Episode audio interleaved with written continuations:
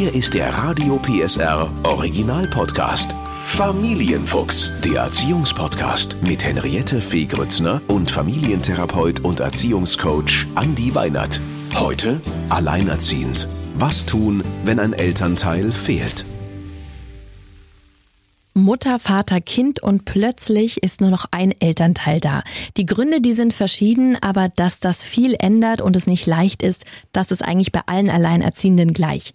Mir liegt diese Folge ganz besonders am Herzen und wer alleinerziehend ist, ihr macht das großartig. Familiencoach Andi Weinert gibt euch heute lediglich ein paar Tipps, wie ihr, sagen wir mal, hier und da es euch noch ein bisschen leichter machen könnt. Hallo Andi. Hallo Henriette. Das war mir jetzt total wichtig, das mal zu sagen, weil ja. meistens alle, die alleinerziehend sind, die müssen sich sowieso organisieren. Ne? Da kann man nicht den Kopf in den Sand stecken.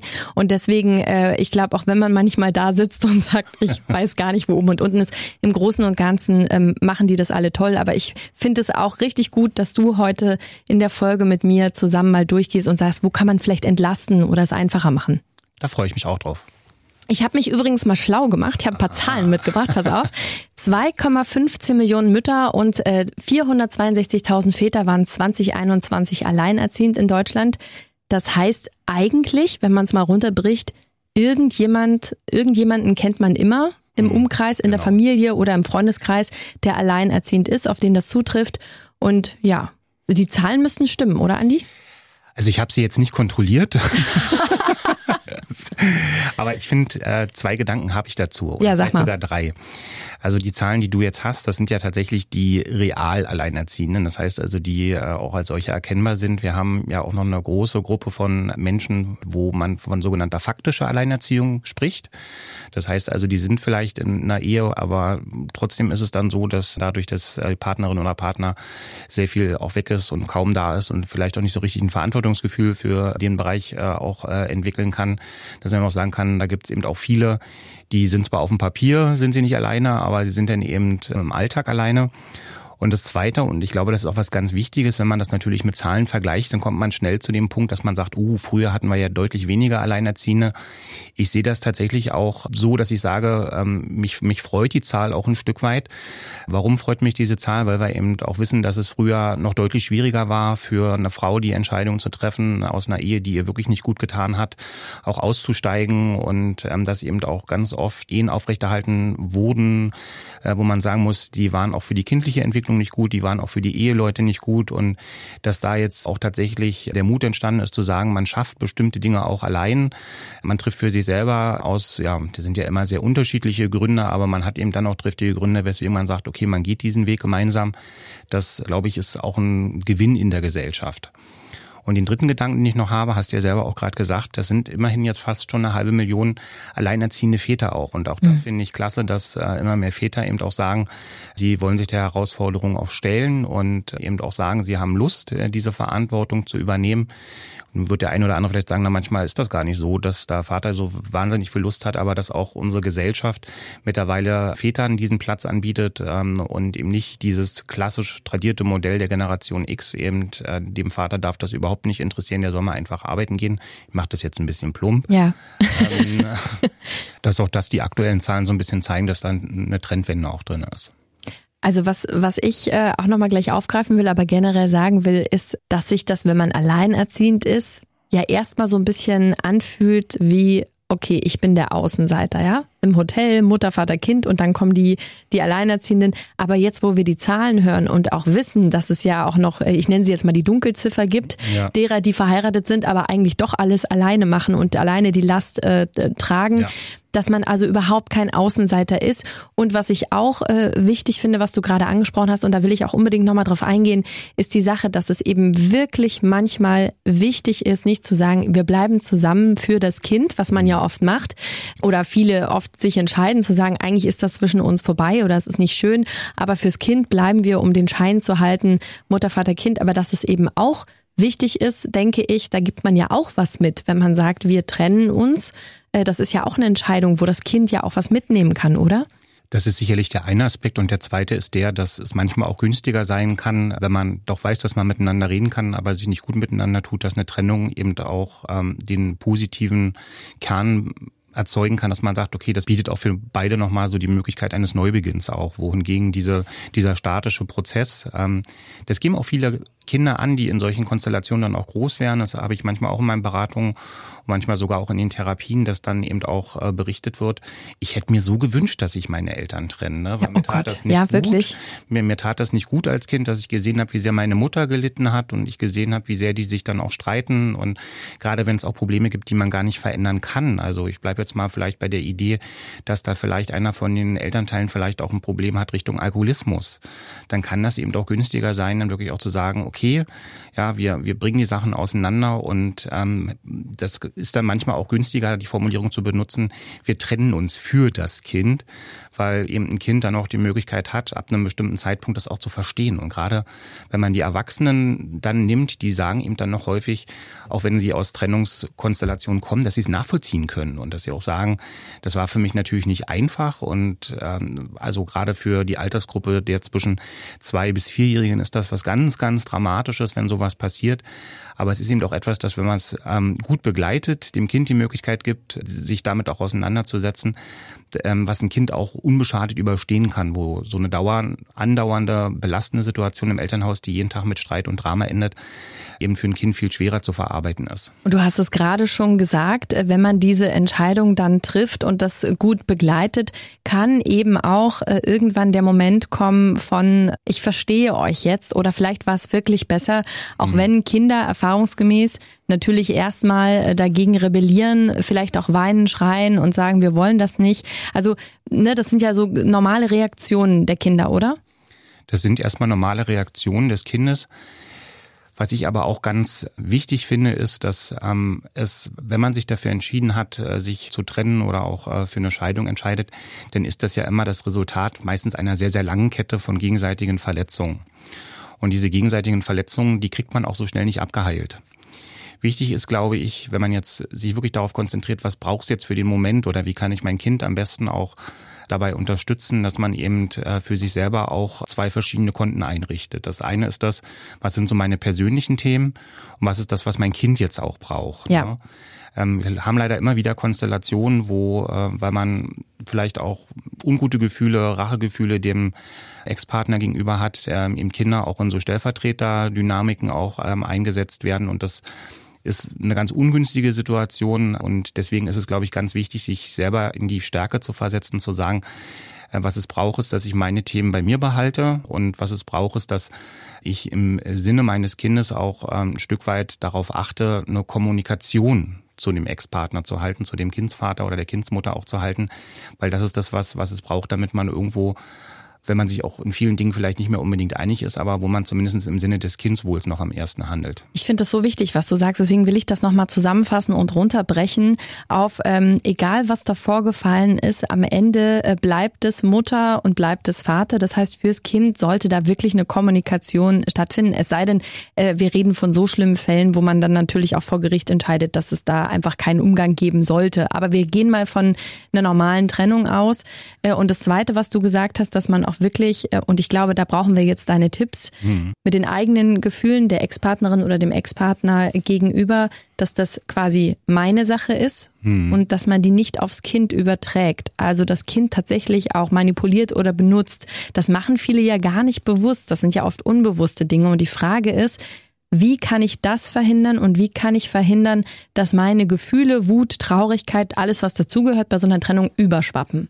Ich weiß gar nicht, ob mir das immer gelingen kann, dass das nie überschwappt. Ne? Ähm, es gibt so ein paar Empfehlungen, wo man sagen kann, ähm, die helfen zumindest dabei, dass man das besser schaffen kann. Ne? Das eine ist, sich selber von dem Anspruch ein Stück weit zu befreien, dass all das, was du gerade beschrieben hast, gar nicht da sein darf. Ne? Mhm sich einen Raum aussuchen, wo man vielleicht mit einer guten Freundin, wo man ja. dann die Oma mit involviert, mal sagt, ähm, man schafft sich mal einen Raum, weil auch wir müssen ja oder man muss in solchen Situationen auch reden und man muss auch mehr als einmal oder mehr als zweimal reden. Aber das muss nicht sein, wenn das Kind dabei ist, sondern richtig. das ist einfach ein Raum, wo ich sage, hier lasse ich Dampf ab. Genau, ne? Und nach Möglichkeit ohne das Kind. Also sozusagen so von, von dem Empfehlungsspektrum, was, was kann es mir einfacher machen, auch in so einer Situation dem, dem, dem Kind auch nicht ungewollt irgendwie das Kind in Dynamiken zu involvieren, die vielleicht nicht gut sind. Ich glaube, das Wichtige ist Geduld ne? und was wirklich einen sehr heilsamen Effekt auch hat, ist Ausmisten. Ja, also dass man wirklich mhm. sagt, so man räumt wirklich mal Sachen auch äh, weg. Man, wenn man in der Wohnung bleibt, mit der man vorher vielleicht mit der Ex-Partnerin oder dem Ex-Partner gelebt hat, auch bestimmte Dinge umzugestalten. Wichtig wenn man so sich auch auf die Suche macht nach neuen Routinen, also dass man vielleicht auch sagt, okay, wo kann ich jetzt ähm, eine neue Alltagssituation für mein Kind und für mich auch schaffen? Ähm, und ich glaube, was auch ganz, ganz wichtig ist, sich selbst auch zu belohnen für die ersten kleinen Erfolge. Schön. Ne, dass man also sich da selber auch nicht zu sehr unter den Druck setzt, okay, ich darf das jetzt alles nicht. Und ich glaube, was auch immer ganz wichtig ist, ähm, sich selbst die Alarmglocke auch auf den Kopf zu setzen und sich selber auch kritisch zu reflektieren und zu sagen, hey, heute ist, glaube ich, gerade so ein Tag, da fällt mir das unglaublich schwer. Hm, Gibt es vielleicht für mich die Möglichkeit, Unterstützung mit dazu zu ziehen, äh, bevor ich jetzt irgendwie anfange, vielleicht eine Situation zu erzeugen, wo ich dann mit dem Kindsvater oder der Kindsmutter irgendwie anfange rumzustreiten und das Kind kriegt das dann noch mit. Das muss ja vielleicht doch gar nicht sein. Und da gibt's auch tolle Angebote für Familienmediation. Das heißt also, da gibt's ehrenamtliche Vereine, die da unterstützen. Da kann man also auch viel, viel Unterstützung bekommen. Wichtig ist, eine Mediation ist immer freiwillig. Das heißt also, müssen beide dann auch zum Schluss wollen. Aber ich glaube, es kann nicht im Sinne sein, dass man so sagt, wir wollen unsere persönlichen Fäden gegenseitig über das Wohl unseres gemeinsamen Kindes stellen. Und du hast gerade das Thema Unterstützung angesprochen. Das finde ich ist ein ganz wichtiger Punkt als Alleinerziehende oder mhm. Erziehender.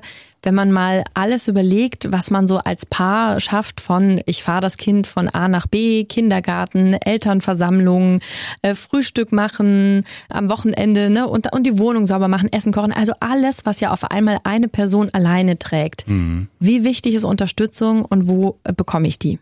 Also so wie du es sagst, ne, es kann natürlich so sein, dass man auf einmal auch vor die Herausforderung gestellt ist, dass dadurch, dass vielleicht der das andere Eltern teilweise nicht mehr da ist, eben den Führerschein hatte und äh, das Kind früh morgens äh, bewegt hat und auch vielleicht nach der Arbeit irgendwie einkaufen gegangen ist, dass da auch was ganz Wichtiges verloren geht. Es also ich versuche mal so ein bisschen den Blickwinkel dann zu schaffen, zu sagen, deswegen wird's nicht automatisch schlechter, deswegen wird's anders. Und mit diesem, wenn wir uns darauf einlassen, dass wir sagen, es wird anders, wo können wir denn unter Umständen im sozialen Umfeld Leute nutzen, die beispielsweise jetzt ein Auto haben? Mhm. Und was ich immer wieder erlebe, das ist dann wieder der Funktionalismus, der in vielen von, von uns auch drinne ist, dass man äh, so sagt, so den kann ich jetzt gar nicht fragen oder den will ich jetzt vielleicht auch. Warum fällt es Alleinerziehenden so schwer, um Hilfe zu bitten? Das habe ich tatsächlich auch immer wieder im Bekanntenkreis, dass gerade die eben nicht sagen, kannst du, ich habe zum Beispiel äh, einen Sportkurs, kannst du vielleicht das Kind mal mitnehmen oder so. Warum ist das so? Also das ist sicherlich auf verschiedenen Ebenen kann man die Frage beantworten. Ich glaube, das eine ist, dass das, wenn man die Eigentrennung auch als einen Makel erlebt, dass es schwierig ist, weil man sich so ein bisschen vielleicht auch ein Stück weit stigmatisiert fühlt und sagt so, man darf jetzt gar nicht fragen, weil das in meinem Kopf ist dieses Mutter-Kind und man ist verheiratet und bis das der Tod entscheidet und das hat jetzt bei mir irgendwie nicht so geklappt. Weswegen vielleicht so die Schuldgefühle, die man mehr oder weniger bewusst wahrnehmen können, einen so ein Stück weit daran hindern. Ich glaube auch, dass viele Alleinerziehende einfach Angst davor haben, dass das Umfeld sie verurteilt. Uh, die kriegt das nicht mehr im Griff oder die hat das nicht mehr im Griff. Mhm. Ähm, guck mal. Und ähm, diese Angst vor dieser Verurteilung hindert auch viele daran, ähm, Hilfe, um Hilfe zu bitten und auch Hilfe zu nutzen. Das sind mittlerweile auch zwei verschiedene Dinge. Also was mir aufgefallen ist in den letzten Jahren, fällt es vielen, die ich berate, ähm, einfacher, um Hilfe zu bitten. Mhm. Aber die Hilfe zu nutzen, das äh, hat, da sind wir noch nicht so ganz so, dass ah, okay. wenn die Oma oder der Opa auch sagt, Mensch, ich komme einmal die Woche, wir ja. fahren dann zusammen ja. einkaufen, einen Großeinkauf, dass dann so ein bisschen, jetzt will der jede Woche hier und, hm, und das ja. kann ich doch gar nicht annehmen, wo man sagt, das ist ja gar nicht schlimm. Also wir alle als Menschen haben ja auch gerade, wenn, wenn wir so unseren engen äh, Freundes- und Familienkreis nehmen, haben wir ja alle diesen, diesen Wunsch auch unterstützen zu wollen. Und da können sich auch ganz neue Zugangswege, nochmal ganz neue Ebenen von Beziehungen auch entwickeln, dass ich äh, meine eigenen Eltern nochmal anders kennenlerne, dass ich vielleicht mein Geschwisterkind nochmal anders kennenlerne. Und die, diese Offenheit kann man ja durchaus auch haben, dass man sagt, hm, ich weiß jetzt, dass jetzt bisher es so war, dass vielleicht mein großer Bruder nicht so präsent war und nicht so interessiert war, aber da gibt es eben doch immer wieder ja, durchaus auch Geschichten und Erfahrungen, wo man dann also merkt, auf einmal ist der große Bruder dann viel, viel interessierter, ist hilfsbereit, entdeckt vielleicht die Freude am Kind und war vielleicht sozusagen genau durch diese Erfahrung dann auch so, dass er gesagt hat, früher konnte ich mir Kinder gar nicht vorstellen, aber eigentlich ist das auch eine ganz tolle Sache, wenn man ja. mit denen mal äh, auch selber Sachen unternimmt. Und die, diesen Mut sollte jeder Alleinerziehende auch haben und Ich kann, glaube ich, auch sagen, man kann da manchmal auch auf eine sehr positive Überraschung im Umfeld auch hoffen, weil in der Mehrzahl der Fälle ist die Angst davor, dass, dass man keine Unterstützung bekommt oder dass man verurteilt wird, ähm, die ist gar nicht gegeben. Und wenn man das mal tatsächlich so anspricht, dann kriegt man eher aus dem Umfeld ja auch die Rückmeldung, Mensch, wir sind total stolz auf das Video, das hier gewuppt bekommst und wir wollten ja das vielleicht auch einfach mal sagen, so in dem Zusammenhang. Ich war ja jetzt zur Kur mhm. und ich möchte an dieser Stelle auch alle ermutigen, äh, gerade als Alleinerziehende oder Alleinerziehender das zu nutzen, weil man dort nämlich, habe ich mitbekommen, auch ganz viel an die Hand bekommt, um sich erstmal zu orientieren, wie das alles geht und was überhaupt so möglich ist. Ne? Gerade dann auch Hilfsangebote oder auch ja. Aufgabenteilung.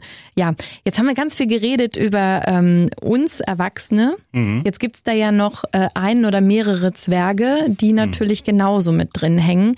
Wir haben jetzt gerade schon festgelegt, also gut wäre wirklich, wenn man die Kinder aus den emotionalen Streitigkeiten raushält, aber die haben ja auch ihre Emotionen und ihre, ihr Paket zu tragen. Wie und das ist ja oft äh, so die Sorge, wenn man sich trennt, wie kann ich denn mein Kind, ich weiß gar nicht, wie ich das formulieren soll, Andi, davor bewahren, dass es jetzt die vollkommene Störung und damit beziehungsgestört ist, äh, bekommt. Weißt du, wie ich meine? Ich glaube, du benennst da sehr deutlich eine Angst, die ähm, gar nicht so sehr rational ist. Ne? Also ich glaube tatsächlich, dass es so ist, es ist für das Kind erstmal auch ein, ein Trauerprozess und ich glaube, das Wichtige ist, dass man diese Trauer im Kind auch zulässt. Ähm, und ich sage jetzt mal gerade so im Umgang, da gibt's ja die unterschiedlichsten Situationen, die es dann zu meistern gilt. Ne, ganz oft ja auch so die Frage, Mensch, wie rede ich denn mit meinem Kind überhaupt darüber? Ne? Und da sage ich immer ganz offen, dass es wichtig ist, mit dem Kind dann zu reden, wenn man auch Antworten hat. Ne? Also, dass man eben doch einfach sagt, wenn, wenn ich jetzt sage, okay, ich möchte mein, mit meinem Kind über bestimmte Dinge sprechen, vorher Gedanken machen. Ja, was, was, was wird mich das Kind fragen? So, und wenn dann irgendwie so die Situation kommt, dass gesagt wird, ja, wo ist denn Papa jetzt? Und ich kann diese Frage gar nicht beantworten, dass man eben sich selber auch ähm, in die Situation bringt, wenn ich das gerade nicht beantworten kann, wie kann ich meinem Kind trotzdem die Zuversicht vermitteln? Ich, ich äh, habe zwei, äh, zwei Fragen gleichzeitig. Warte, ja. welche zuerst? Ähm, die erste Frage ist, wenn das Kind fragt, warum habt ihr euch denn getrennt? Ist eine typische Frage. Mhm. Dann möchte ich meinem Kind ja vielleicht nicht alle Einzelheiten erzählen, weil es ja auch das Bild von Papa oder Mama dann eventuell kaputt macht, ne? Nicht unbedingt. Also wir wissen, dass Kinder sehr lange, also man muss schon sehr viel machen, dass ein Kind die Loyalität den Elternteilen gegenüber verliert grundsätzlich ist natürlich immer so ein bisschen die Frage, also die, die Frage ist berechtigt, aber ganz oft muss man eben auch ähm, vom Alter des Kindes ausgehen und sagen, wie kann das, also wie komplex kann aber, ich die Antwort jetzt geben? Aber geht das ein Kind auch was an? Also nehmen wir mal an, jetzt nehmen wir mal wirklich einen Klischeefall, Papa ist fremdgegangen, ne, und ich bin total sauer, dann, das geht doch mein Kind eigentlich nichts an, oder? Nee, also das kann vielleicht so ein Kind auch noch gar nicht verstehen. Ne? Ähm, Papa ist fremdgegangen, da weiß das Kind vielleicht gar nicht, was da jetzt so Aber darf ich so. in dem Fall auch einfach sagen, Papa und Mama haben sich nicht mehr lieb oder, oder kann, darf ich da auch das äh, quasi in eine, in eine einfache Antwort packen, auch wenn das Kind damit vielleicht mehr oder weniger zufrieden ist? Papa und Mama haben sich nicht mehr lieb, finde ich für mich jetzt persönlich äh, eine Formulierung, wo ich sage, das weiß ich gar nicht, ob ich die so aussprechen könnte. Das hängt aber auch damit zusammen, dass ich insgesamt glaube, dass die Entscheidung, dass man äh, miteinander nicht mehr als Paar zusammen sein möchte oder auch nicht mehr verehelicht sein möchte, nicht unbedingt gleich an den Automatismus gekoppelt ist, dass man sich nicht mehr liebt. Aber das wäre eine ganz andere Folge mal, mhm. dass wir uns mal über die verschiedenen Formen und Arten der Liebe unterhalten. Was ich glaube, was ein Kind verstehen kann und was es vielleicht viel, viel, viel wertvoller für das Kind macht, ist einfach da ein Stück weit aufzunehmen, du, ich verstehe, dass das äh, dich gerade rumtreibt und dass das eine ganz wichtige Frage für dich ist. Sowohl Mama als auch Papa hatten wirklich wichtige Gründe, ja, auch welche, die damit zu tun haben, dass wir uns nicht gegenseitig gut tun. Vielleicht hat das Kind ja an der einen oder anderen Stelle genau das auch mitbekommen. Darauf kann man ja dann Bezug nehmen, dass man sagt, du hast vielleicht mitbekommen, Mama hat da irgendwie geweint oder wir haben uns dann mal gestritten. Und weil wir, weil wir das so dauerhaft nicht miteinander wollen, haben wir uns für diesen Weg entschieden und dass man dann eben eher so eine Zuversicht äh, auch gibt, dass man dem Kind sagt, das hat aber gar nichts mit dir zu tun. Ja, Mama und Papa haben dich nach wie vor genauso weiter lieb und irgendwann, wenn du ein bisschen größer bist, stell mir die Frage nochmal. Die kannst du mir also auch gerne irgendwann später nochmal stellen und dann reden wir darüber nochmal ein bisschen genauer, detaillierter, wenn das Kind ein Stück weit älter geworden ist. Und selbst dann, jetzt gehen wir mal wirklich vom Teenie aus, der fragt nochmal mit 13, 14, ist es dann okay zu sagen, du weißt, der Papa hatte damals die Freundin und so weiter? Oder ist das wirklich was, wo man sagt, das ist wirklich was zwischen Mama und Papa, das geht das Kind nichts an? Ich glaube tatsächlich, das muss dann jedes Elternteil für sich selber auch entscheiden. Ne? Wenn ich sage, so, ich bin in dem Punkt, dass ich sage, ich möchte das mit meinem Kind nicht teilen, dann teilt man es eben nicht. Ich glaube, Ähm, aber auch diese, also gerade wenn man dann vielleicht auch den Abstand hat, ein bisschen Gras darüber gewachsen ist, ähm, die Fähigkeit gestiegen ist, das Ganze auch eher sachlich als emotional zu berichten, bietet es dem Kind auch nochmal die Möglichkeit, einfach auch zu verstehen, ja, also das war jetzt der Grund dafür. Auf der anderen Seite, glaube ich, ist es auch wichtig, dass man sich natürlich selber auch überlegt, man muss ja da auch nicht zu intensivst die eigenen Gefühle nochmal auskehren. Das finde ich einfach wichtig, dass man also, auch wenn das Kind dann mit 13 Fragen kommt, dass man ja nicht sagt, so, oh, dein blöder Papa und äh, dass diese ganzen alten Wunden dann wieder aufgerissen werden, dann vielleicht doch eher den Schrank zulassen ähm, und die Offenbarung nicht präsentieren und dann eher sagen, man lässt's. Glaubst du auch, dass die Kinder vielleicht manchmal selber im Laufe ihrer Jahre Antworten finden? Das denke ich. Das denke ich nämlich auch. Ja. Da kann man manchmal überrascht sein, die sind ja schlau, die kleinen Schlumpis. Die sind schlau, ja, aber gerade wenn wir mal auch so bei Dingen sind, also das Thema Schuld, das, das sich ja bei Trennung auch oft so als so ein Thema auch zeigt, gerade wenn es auch wirklich Fehler gab von einer Seite, die führen dann schon auch dazu, dass ähm, dasjenige Elternteil auch oft nach Entlastung sucht und dann eben auch selbst motiviert nach Gesprächen sucht, ne? dass dann eben auch gesagt wird, du pass mal auf, also gerade wenn die ein bisschen größer sind, da gab es eine Glanzleistung, auf die bin ich jetzt im Nachhinein nicht so sehr stolz und äh, die will ich dir einfach mal erzählen, dass du vielleicht für dein eigenes Leben auch was mit rausziehen kannst. Und dann erfährt das Kind ja über den Weg auch. Ne? Und so wie du sagst, die haben ja auch eine Wahrnehmung, äh, die stellen ja vielleicht auch fest, um bestimmte Probleme verstehe ich ein bisschen später besser. Vielleicht nochmal die Frage, wenn man dann alleine mit dem Kind ist und plötzlich fehlt einer also auch für das Kind, ein Ansprechpartner, die haben ja auch eine Bindung miteinander. Und jetzt geht es organisatorisch eben nicht mehr, ne, dass der Papa, nehmen wir jetzt das Beispiel, Papa ist nicht da, dass der Papa eben dann abends äh, das Kind wieder ins Bett bringt, so wie früher. Oder ähm, ne, dass da einfach äh, der, der Papa, man, der, der Weg ist ja länger zu sagen, komm, wir gehen jetzt eine Runde raus, Fußball spielen. Mhm. Wie äh, gehe ich denn damit um? Es fehlt ja dem Kind einfach der Papa. Sagen wir mal das Thema Papa, es kann natürlich auch andersrum sein, ne? Also ich glaube, da ist der ganz wichtige Punkt, ja, Papa fehlt. Und gut, jetzt könnte man natürlich über solche Dinge nachdenken, dass wir sagen, ähm, gibt es die Möglichkeit, dass vielleicht jemand anders, Neues diese Rolle mit übernimmt. Aber bestimmte ähm, Dinge, bestimmte Umstände in der Erziehung, die sind einfach auch herausfordernder.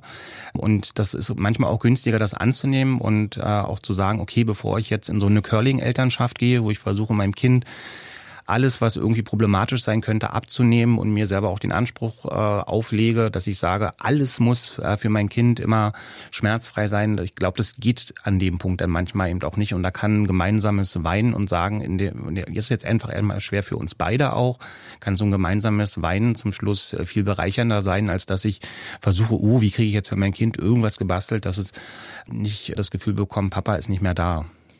Die, du hast es gerade angesprochen, das Thema Weinen es gibt ja Tage als Alleinerziehende, wo du vielleicht keine Kraft hast, ja jetzt auch noch für das Kind stark zu sein, ne? Was mhm. wir den Anspruch haben wir ja an uns Eltern.